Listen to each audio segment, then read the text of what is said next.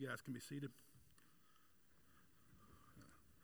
I want to invite our school age kiddos uh, to the back uh, for their time uh, with Miss Jamie, I believe, today. Going to be a great time back there with them. Sorry. You good? You good? Got your stuff? Okay. I might play. I don't know. We'll just see. Um, hey, we're going to be in Philippians 4 if you want to turn there in your Bibles. Philippians 4, right in the first verse. Uh, in case you don't know, my name is Jason. I'm one of the pastors here at Covenant. Uh, excited to be with you guys this morning in God's Word and in worship. Uh, we've been in Philippians now for what, three or four months, I believe. Um, and we're in the home stretch right here. Um, I believe Luke's going to wrap us up maybe next week, possibly. Is that right? Yeah, next week. And so um, then we're going to start Advent. But I'm going to be in verse 1 today primarily. Um, will you please stand with me read, read from God's Word?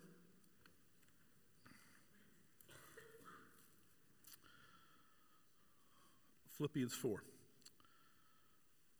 Therefore, my brothers, whom I love, who I long for, for my joy and my crown, stand firm thus in the Lord, my beloved. The word of the Lord. You guys can be seated. So I've been in this verse um, all week long. This one verse, and it's kind of a connecting verse, and it has stuff before and stuff after that we're going to get to today. Uh, but this verse, this small little verse, uh, has done a number on my heart the past few days. But I want to start first with that first word. That first word says, therefore. And when you see therefore in your Bible, you always go backwards and say, okay, what is the therefore referring to? And you see it right here in verse 20 what he says here in verse 20 in Philippians 3:20. But our citizenship is in heaven. So, what our, our friend, the Apostle Paul, is saying, because we are in a different plane of existence, because we're in a different, we're under a different kingdom rule, we live differently because we're different citizens of a different king, things are different for us, therefore. And I want to start today with this because today we're going to talk about this idea of spiritual family, uh, of what it means to be a spiritual family. And the first thing I want to say in God's kingdom, there are no, there are no orphans. Amen? In God's kingdom, there are no stragglers in God's kingdom, we're all adopted, friends. No one's left alone. In God's kingdom, we are the family of God. And we have the greatest father, and we have okay brothers and sisters. but we are a family, and we are not alone anymore, friends. We are not orphans. No matter what's happened in your nuclear family, your worldly family, your worldly relationships, in the kingdom of God, in this citizenship, we have inherited a great right and a great family. And hear this today, friends. I mean this, and I believe this. That is a reason to celebrate. Friends, we're not alone. Man, we live in a world that is fractured. We live in a world that's hard, that's isolated. But the church, God's kingdom, the citizens of heaven, we are not alone. We are one and we are a family. And that means something. Because God has not just saved us from eternal wrath, He has saved us into a family, into a new way of life.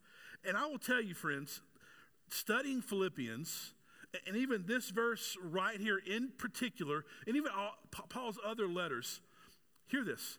Paul like really believes in spiritual family. Like, um, like Paul ups the game. So I was watching uh, this documentary a few weeks ago with Tracy about the 2012 basketball team, uh, American team. Um, and they had lost the gold four years before, and they were called um, the Redeem Team and it was like LeBron and uh, Carmelo and, and, Kobe and all the young guys, LeBron, all of them, they were in Vegas practicing, and they all went out all night long. They were partying, doing the thing, came back to the hotel at four in the morning, and they see Kobe in the lobby. But Kobe's sweating already in the lobby. Like, Kobe, what are, what are you doing? He said, Well, I'm training right now. And they were like, Whoa, whoa, whoa, whoa, what? We've been partying all night to, and, and you've been training.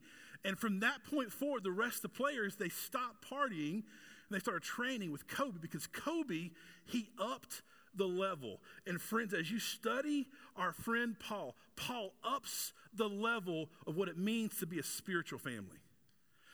And, and I'll just challenge us with this as the conviction in my heart this week. And I love that last song because it says this phrase, and step by step, he will lead you. And friends, we have many steps to take to become the kind of spiritual family that's not just commanded, but hear this, it's promised. Because being a spiritual family is not just like a burden or a thing to do. Being a spiritual family is a great reward for us. And, friends, here, here's the, the, the, phrase I had, I had this week. It's just, I want more for us. Do you want more? Friends, do we actually want, do we just, here's the deal. If we just want to show up and just kind of like do a, a religious thing and, and leave and go home, we can definitely do that. But friends, like I desire for more. Let me pray for us.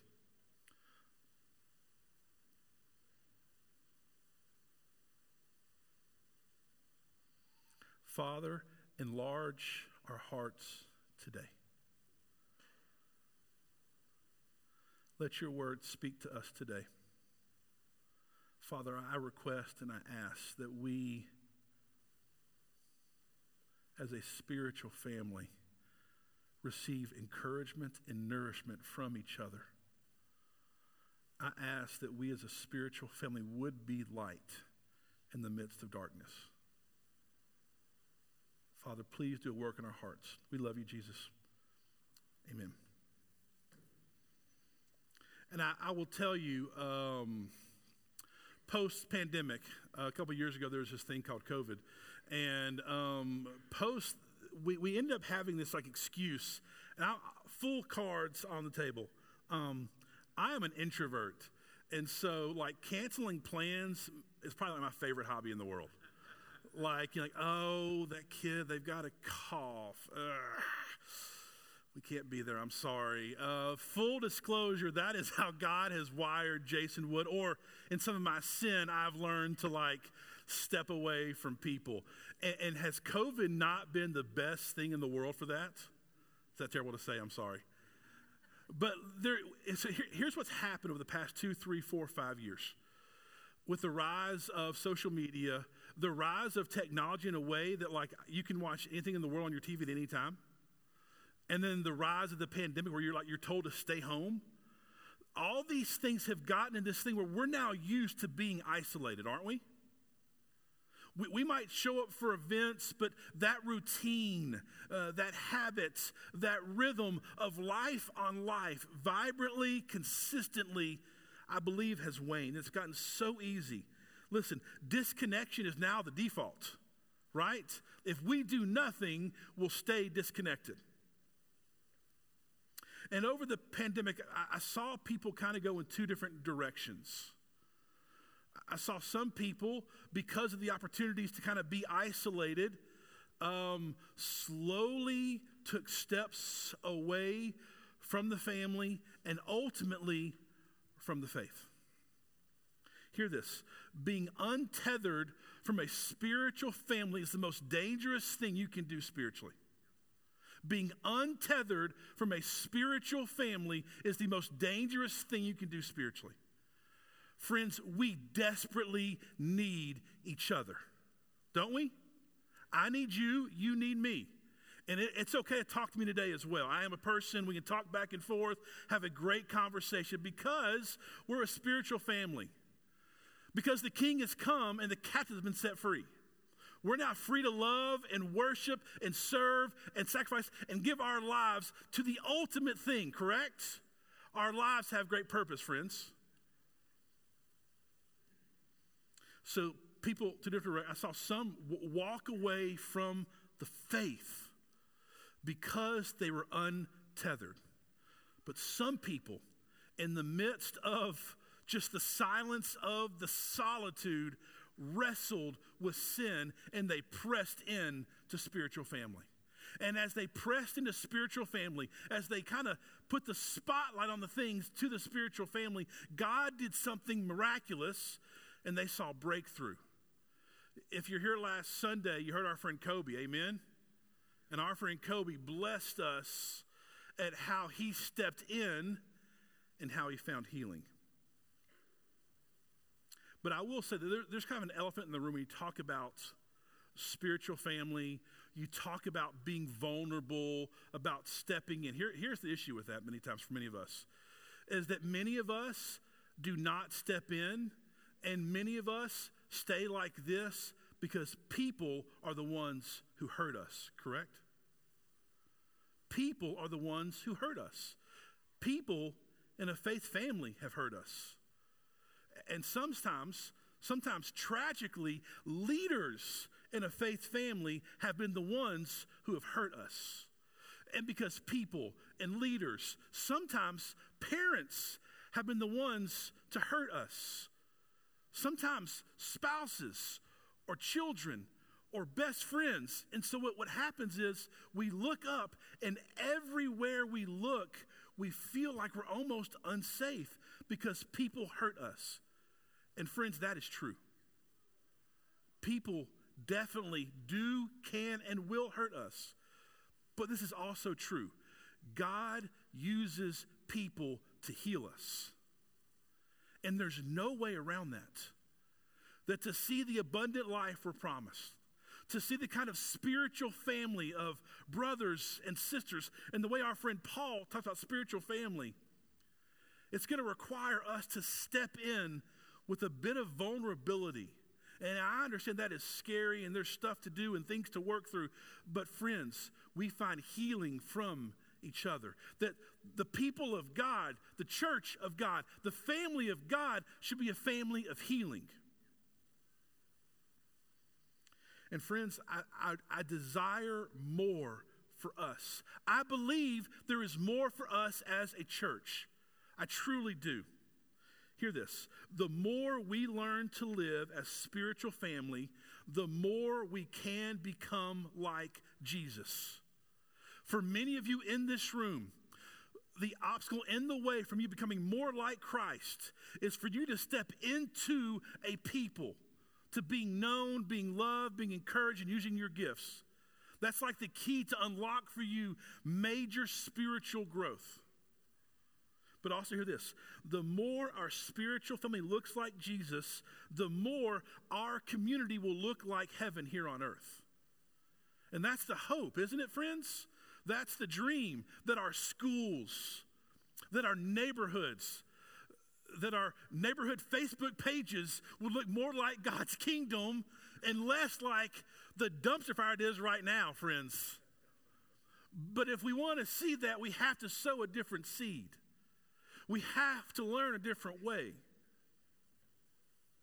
But, friends, there are ways. Like,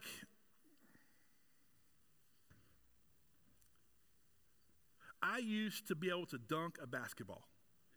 I did. I did. I could dunk a basketball. Not like great, but I could barely do it. Friends, those days are gone and they're dead. it, it is finished, as Jesus said.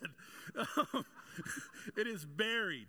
Um, and the idea of me one day dunking a basketball again is probably over. And that's, and I think sometimes I, us growing spiritually, or even this even crazier idea of really walking in spiritual family, it feels like it's impossible. But friends, nothing is impossible with God. And here is the challenge today. Here is the declaration today. The king has come. You are set free. Take a step today further into his kingdom, further into his family. Not a thousand steps. Take a step today. The king has come. He set you free. Take a step today. And my prayer is we take a step into spiritual family and that we discover something, we learn something, we're excited about something that is more than we see right now.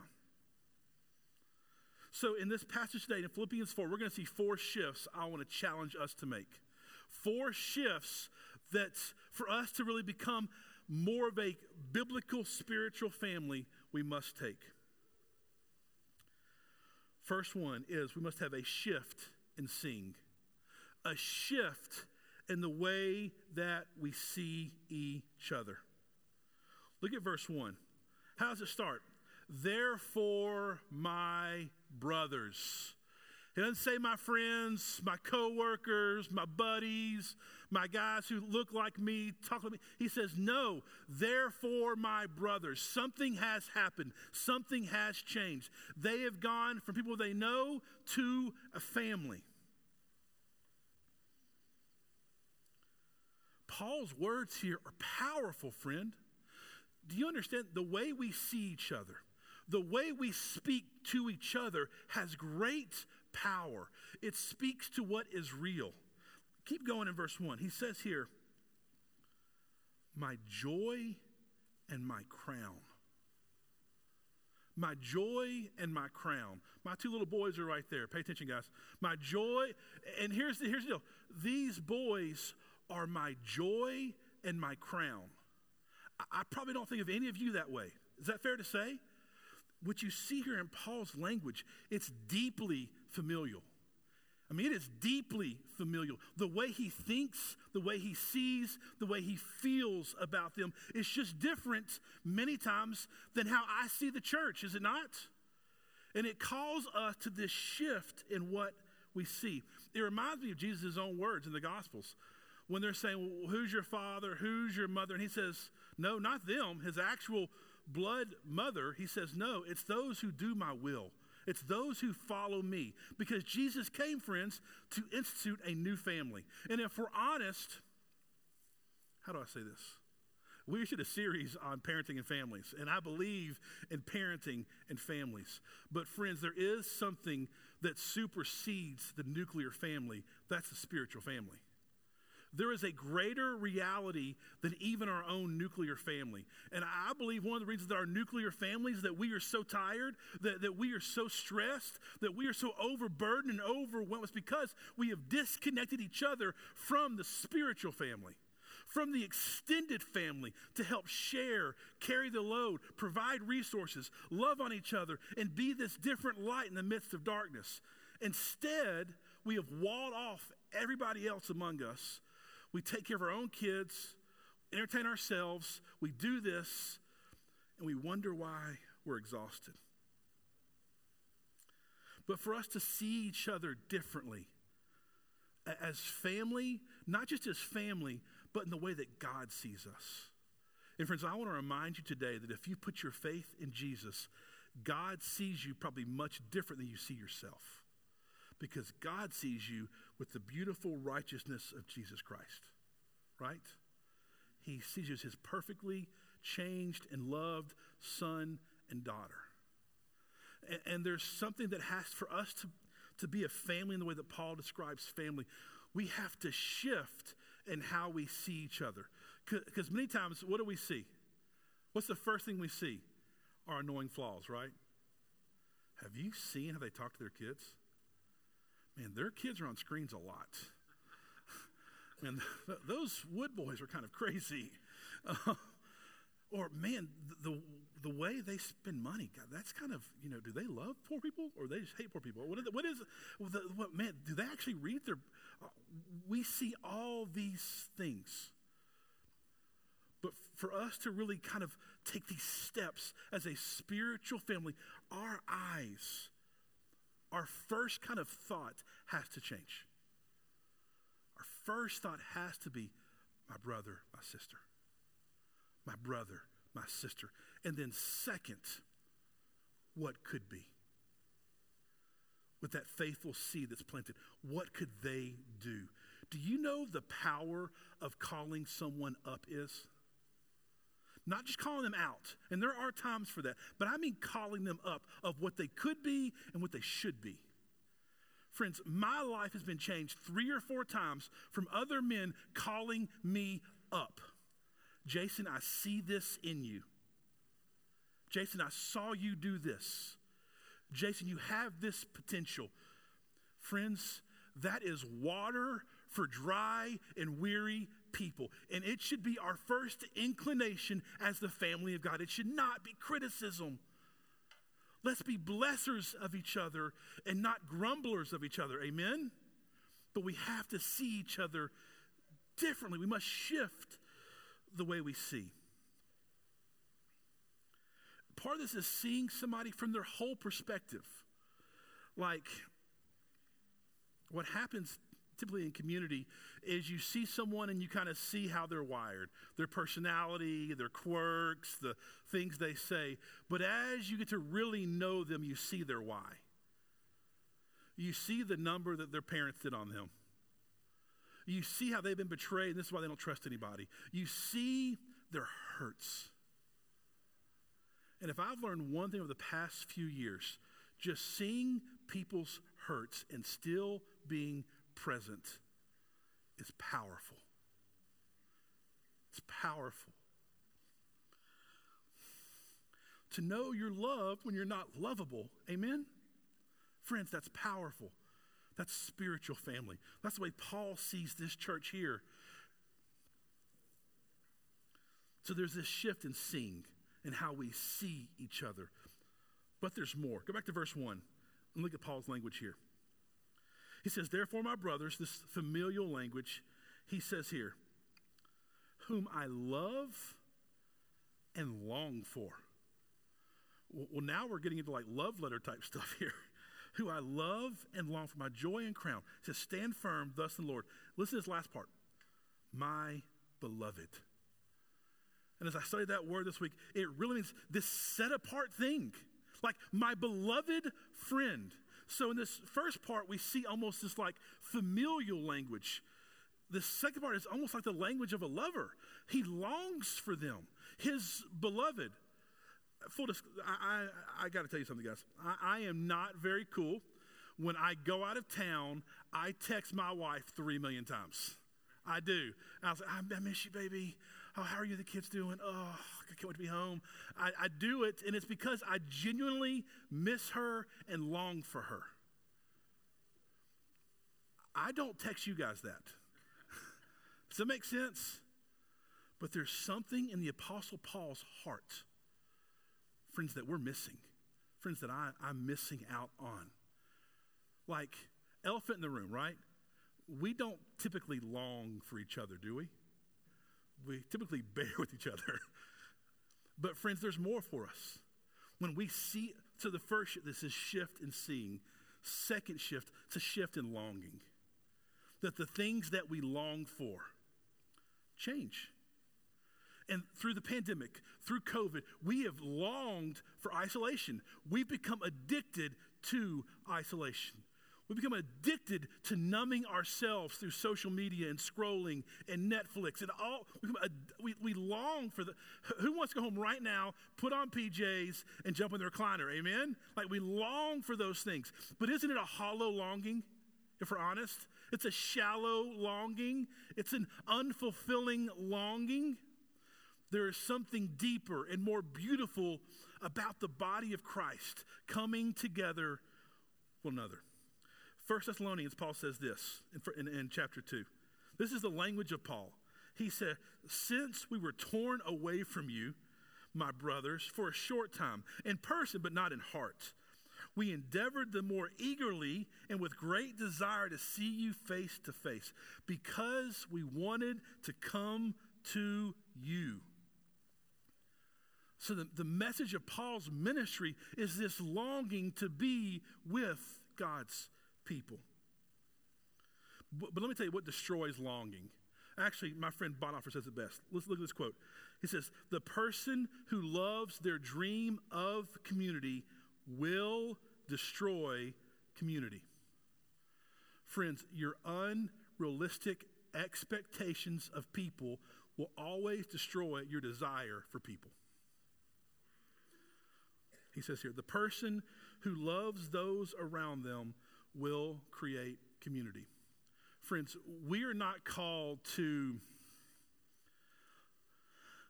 if we're honest, we all have this ideal of what our friends look like, what our church should look like.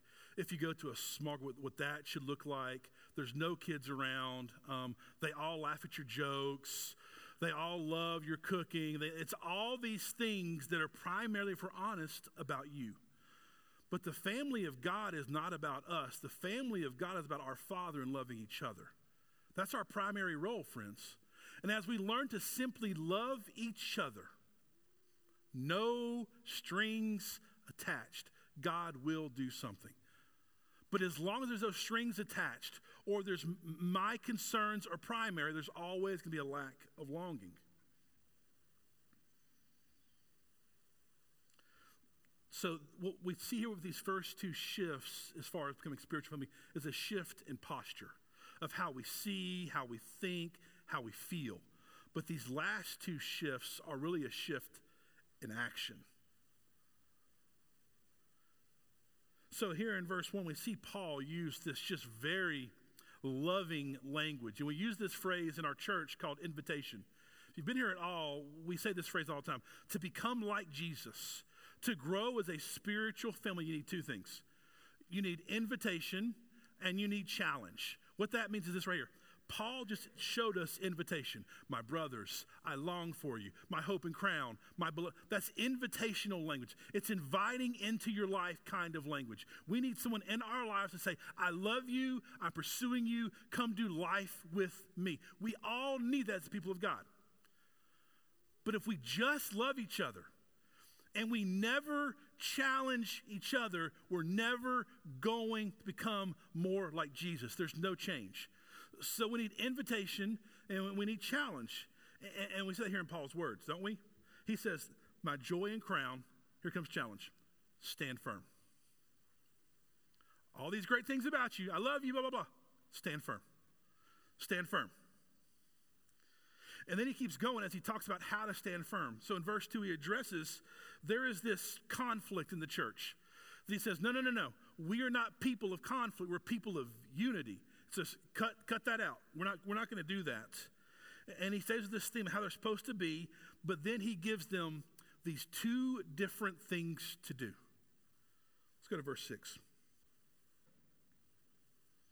of how to stand firm, of how to walk into spiritual family. Do not be anxious about anything, but in everything, in everything by prayer and supplication with thanksgiving, let your request be known to God. Friends, hear this. If you hear nothing else today, hear this. If we want to become a different kind of spiritual family, there must be a shift in how we pray. There must be this shift from apathy to obsession. That's the language Paul uses here is everything. Everything. What things? Everything. It's a shift from apathy in prayer to an obsession with prayer. It's like we have this great weapon, but we think it's a toy weapon, right? So we never use it. Friends, we have the best weapon in the world, the weapon of prayer. Me and Luke and Jamie went to a conference a few weeks ago, and one of the pastors um, the things he said have just stuck with, stuck with me. And he said this phrase here What will it take for us to become a people of prayer? What's it going to take? Is it uh, a complete change in how we view sexuality? Is it just the erosion of public discourse and knowing how to be talk to each other in the world? Is it just the rampant crime and poverty in our community? What's it going to take for the church to take prayer seriously? What's it going to take, friends? Look at verse 6 again. He says, Bring every request to God in prayer. What he's saying here is whenever any kind of trouble comes, when you see trouble coming, when you feel fear coming, anxiety coming, worry coming, bring it to your father. What my kids do, right? If there's a problem in the house, they come to their father and their mother. They know where to go. There is a clear chain of command. Dad, the toilet's overflowing right now. Okay, let's go fix it. Um, all these things, right? When trouble comes, we bring it to God in prayer. But here's where I believe our biggest issue with prayer comes is we do not let ourselves fully feel the weight and the problems in this world. Here's what I mean. We have learned to be content in the midst of a fallen world and we have all the tools and the gadgets we could possibly have to numb ourselves, distract ourselves, and manage the pain, the fallenness of this world. Here's an example, R- real honest one for me. Uh, so we were in this family series teaching on technology. I go to this conference, and I have this real yearning in my heart for my household to be different. You ever get that? Like, I want the way that we use screens in our household to be different. I really do. And I have this, and as soon as the weight and the concern gets really heavy, I just turn on football. Does that make sense? Because I don't really, because I've learned to live content with the fallenness. And when we're content in the midst of the fallenness, there's always prayerlessness. And so, friends, what I'm going to humbly put in front of us is we have to learn how to like let things sit, to let hard things sit. Friends, I, want to remind us lovingly that in our neighborhoods, in our offices, there are people who are far away from God who were miserable in their sin. But we are so distracted because we're like looking at memes and YouTube videos and these things that we just distract ourselves from the dumpster fire of the pain of this world. And if we never feel the pain, we never feel the burden, we never go to our knees. And for this to be a spiritual family and not like a hey buddy family, but I mean, here's a better word a supernatural family. Friends, y'all desire that? A supernatural family. Our God still does supernatural things. Our God still heals people supernaturally. And I, I desire for this more and more, but there's so much work to do. I think maybe the greatest thing we can do as a spiritual family is to not numb the pain, to learn to not numb the pain and the discontent, to let the reality of the fallenness of ourselves, of each other, of our world really take root and lead to such a pain that we have to pray. That we're so burdened by this that we have to pray that we're so caught up in the lostness of our neighbor that we have to pray. That we're so caught up in destroying our sin and seeing our selfishness that we have to pray. That we're so wrapped up in seeing our kids become more like Jesus in a dark world that we have to pray. Friends, what is it going to take for us to become a people of prayer? But there's hope. Let's go to Matthew 26. Because I, I think we see here in this passage that we are similar to Jesus' friends. This is really a tragic story here. That as I read this every time, I'm just, I see myself in his followers, and I'm so sad for Jesus. Jesus here is praying in the Garden of Gethsemane, knowing his hour has come his darkest hour. Uh, think about your darkest hour and just the pain and despair that you feel. And, and our Savior was feeling this, and he asked his friends to just pray with him. Look at the 36. He said, Then Jesus went with them to a place called Gethsemane. He said to his disciples, Sit here, just sit here. Not build a table, not do this, just sit here while I go over there and pray. Jesus desired the presence of friends. And taking with him Peter and the two sons of Zebedee, he began to be sorrowful and troubled. Then he said to them, My soul is very sorrowful. You hear the pain in his voice, even to death. Remain here and watch with me. And going a little farther, he fell on his face and he prayed, saying, My father, if it be possible, let this cup pass from me. Nevertheless, not as I will, but as you will. Again, for the second time, I'm sorry. And he came to the disciples in verse 40 and he found them, what did he find them doing? Sleeping. He found them sleeping. And he said to Peter, So could you not watch us for one hour? I hear Jesus say this and he's talking to me. He's talking to you. He's talking to us. I paid the price, the ultimate price to, to set this world free. And I've given you, church, this role as ambassador in my kingdom. Friends, I am not smart, and I'm an ambassador in the kingdom of heaven. I've given y'all this role. And there's work to be done. And he sees us asleep. He sees us asleep. Family, it is time to wake up. Jason, it is time to wake up. We see the problems in the world and we have the weapon. Friends, what's it going to take for us to become a praying people? There must be a shift in how we pray. Listen to the words of Jesus here, though, in verse 41. He says, The Spirit indeed is willing, but the flesh is weak. We would all admit that, right? That the flesh is weak. The flesh is weak. And this goes to our last shift to shift and focus. Look at verse 8 in Philippians 4.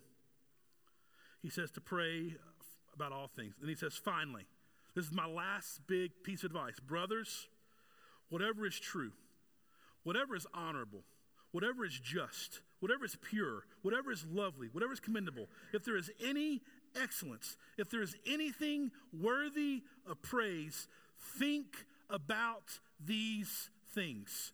Friends, to become the kind of spiritual family that we hope to become, there must be a shift in our focus.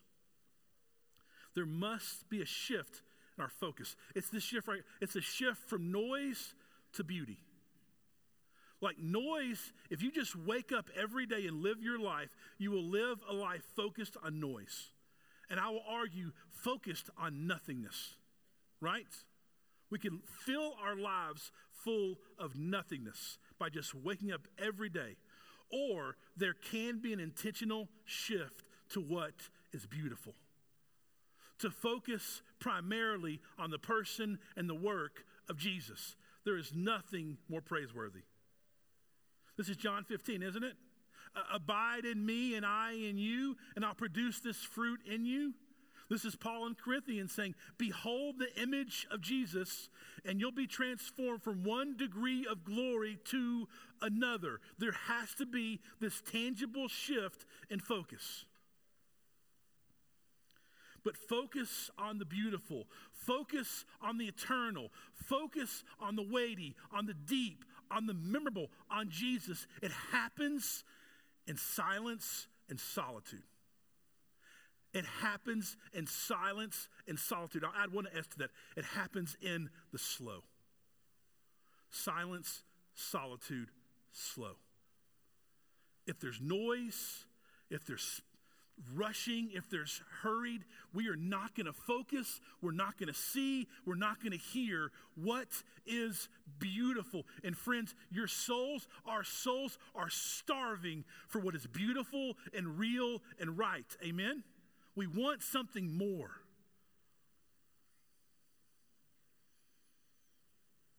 So we talked about the, the shift in how we see each other, uh, the shift in how we long for each other.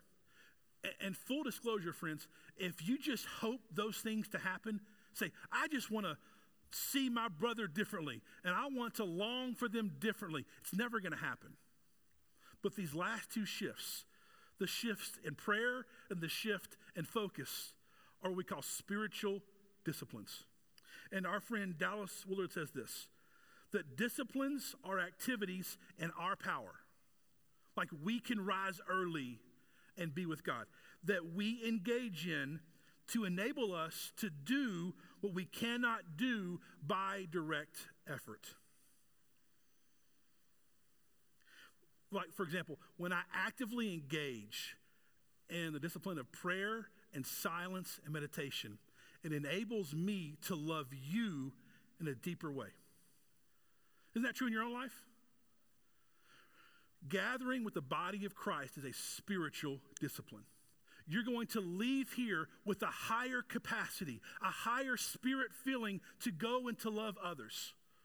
But here is the problem is our disciplines are woefully insufficient. But what's the great song we sang earlier? Step by step, he will lead you. Step by step, he will lead you. Here's the thing we cannot do these things in our own power. Think about the command to love your enemy. Right now, in your mind, think about the one person who you just would say is your enemy. Put him in your head.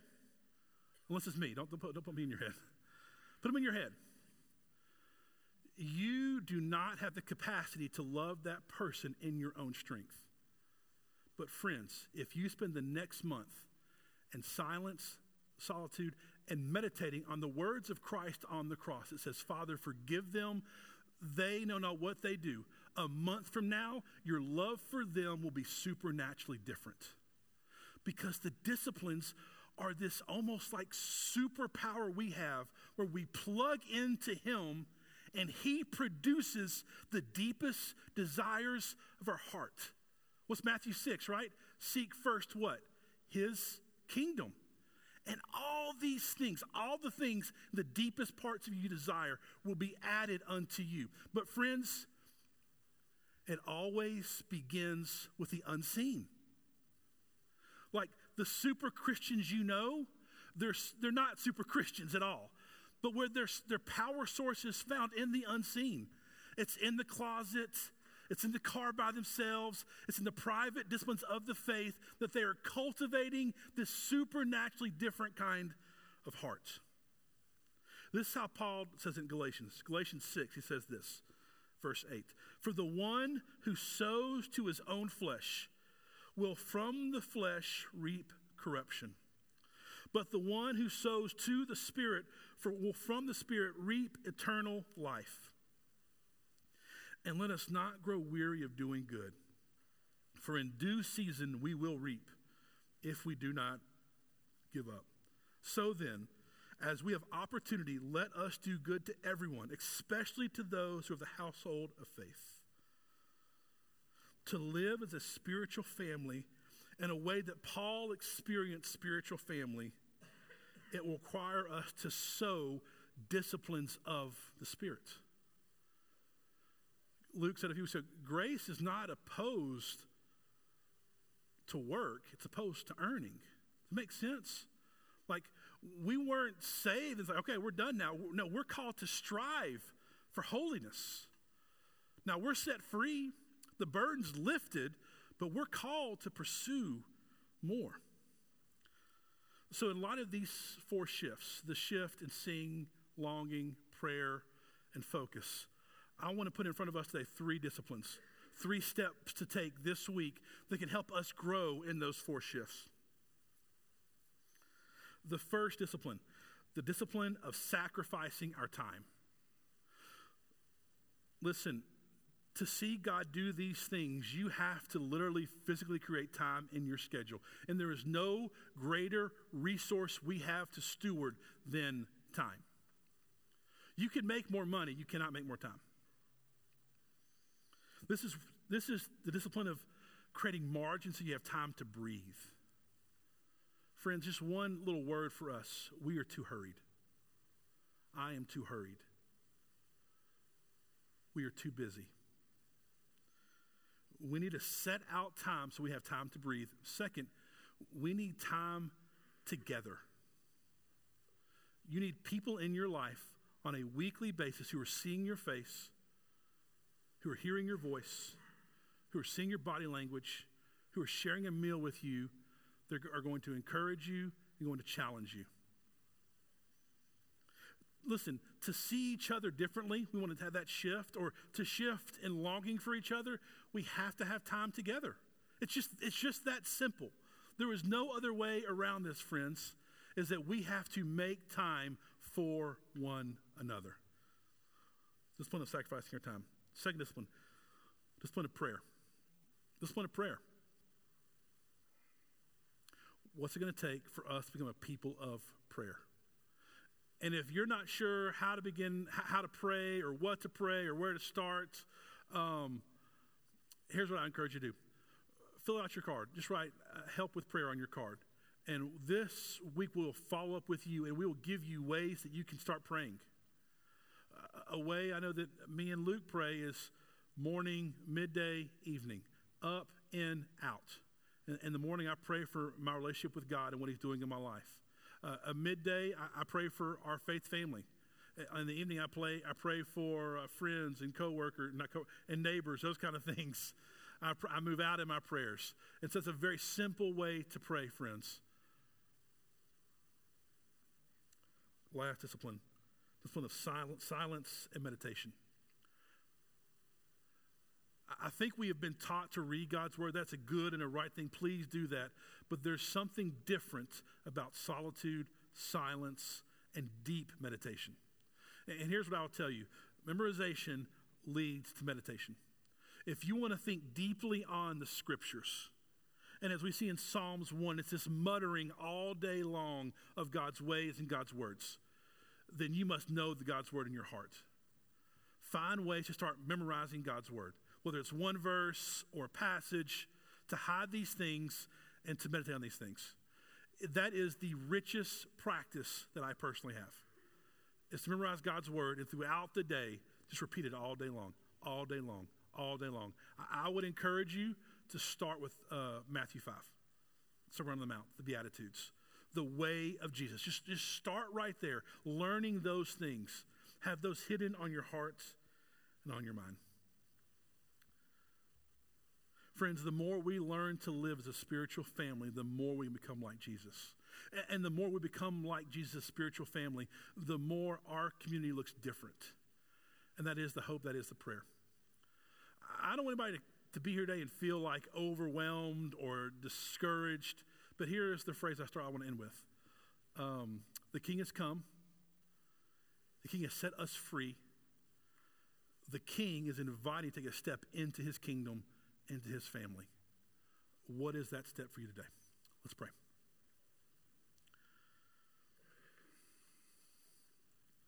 Uh, dear Father, thank you for your word. Thank you for uh, the example of spiritual, familial love to the person of Paul. Father, where we fall short today, Lord, we just lay all these things at your feet.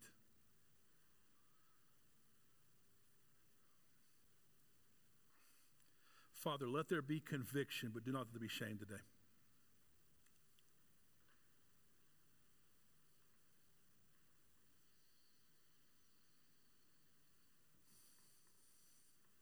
Lord, give us, let your kindness lead us to repentance today and give us the courage to take a step today.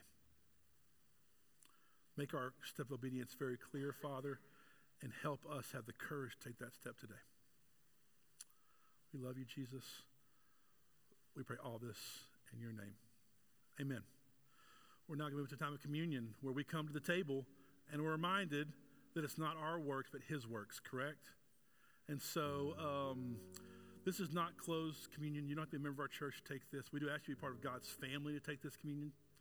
Um, but when you're ready, come partake in the body and the blood. If you want somebody to pray, we have our prayer team in the back. If you want to pray with somebody, um, talk to God, come when you're ready.